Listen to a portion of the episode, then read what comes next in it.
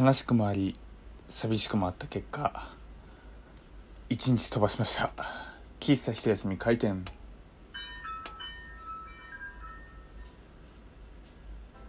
はい、えー、皆様ごきげんよう。喫茶一休みゆうさとでございます。ごめんなさい。昨日配信ね飛ばしました。本当にごめんなさい。毎日やるって言ってきながらなんで飛ばしてるねんバカ野郎っていうね話なんですけど。あの昨日ね送別会があったんですよ会社の。で僕の、えー、23個上の本当にお兄さんみたいな、えー、全然別の部署なんですけれどもね、えーまあ、小さい会社ですので、えまあ、どんなね、え、人なのか人となりっていうのはよく存じ上げているつもりなんですけれども、まあ、その23個上の、え、ちょうど本当にお兄さんみたいなね立ち位置な人が辞めちゃったんで送別会だったんですよ。ほんでさまあ1次会行きました。で2次会行きました。2次会でみんな終電逃してさで僕そっからタクシー使えば、まあ、2時間くらいあれで帰れたんですよ。え？じゃあタクシータクシーだと1時間か。1時間くらいあれで帰れて、いや、もう帰ります帰りますと。僕はもう帰りますっていう風にしたんですけど、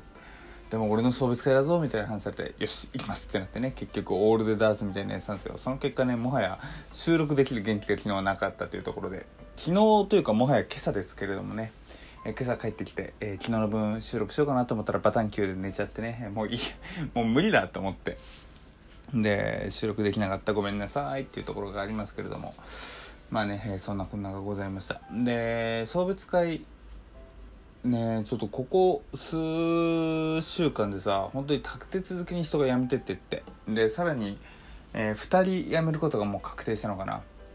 っていう状態なんですよ。早く僕もそこのそこに名を連ねたい連ねたい連ねたいなっていうふうにね思っていますけれども。まあちょっとね、まあ、退職が相次いで。でまあその送別会でいろいろねどこ行くんですか？とかっていう話とかしたんですよ。でそしたらまあその方はすごく、えー、できる人なんでね、えーなんだろう超超超超超有名企業。多分えこれを聞いてる方で知らない人は多分0人じゃねえかっていうくらいの有名企業に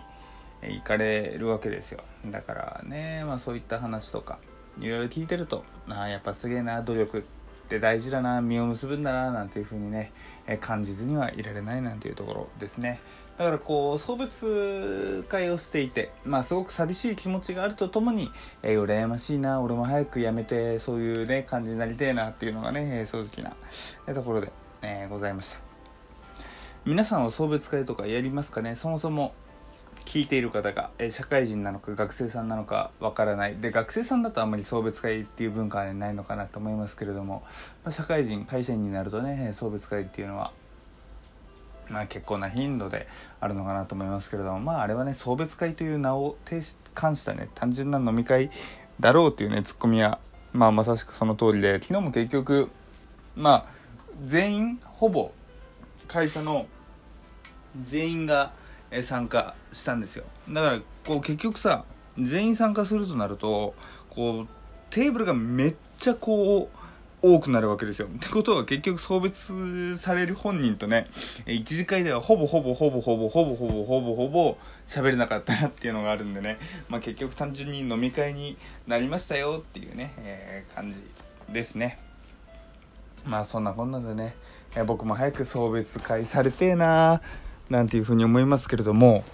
なんかごめんなさい嘘ついたらされたいなって言ってましたけど僕別に送別会とかあんまり好きじゃないんですよねされる側だと。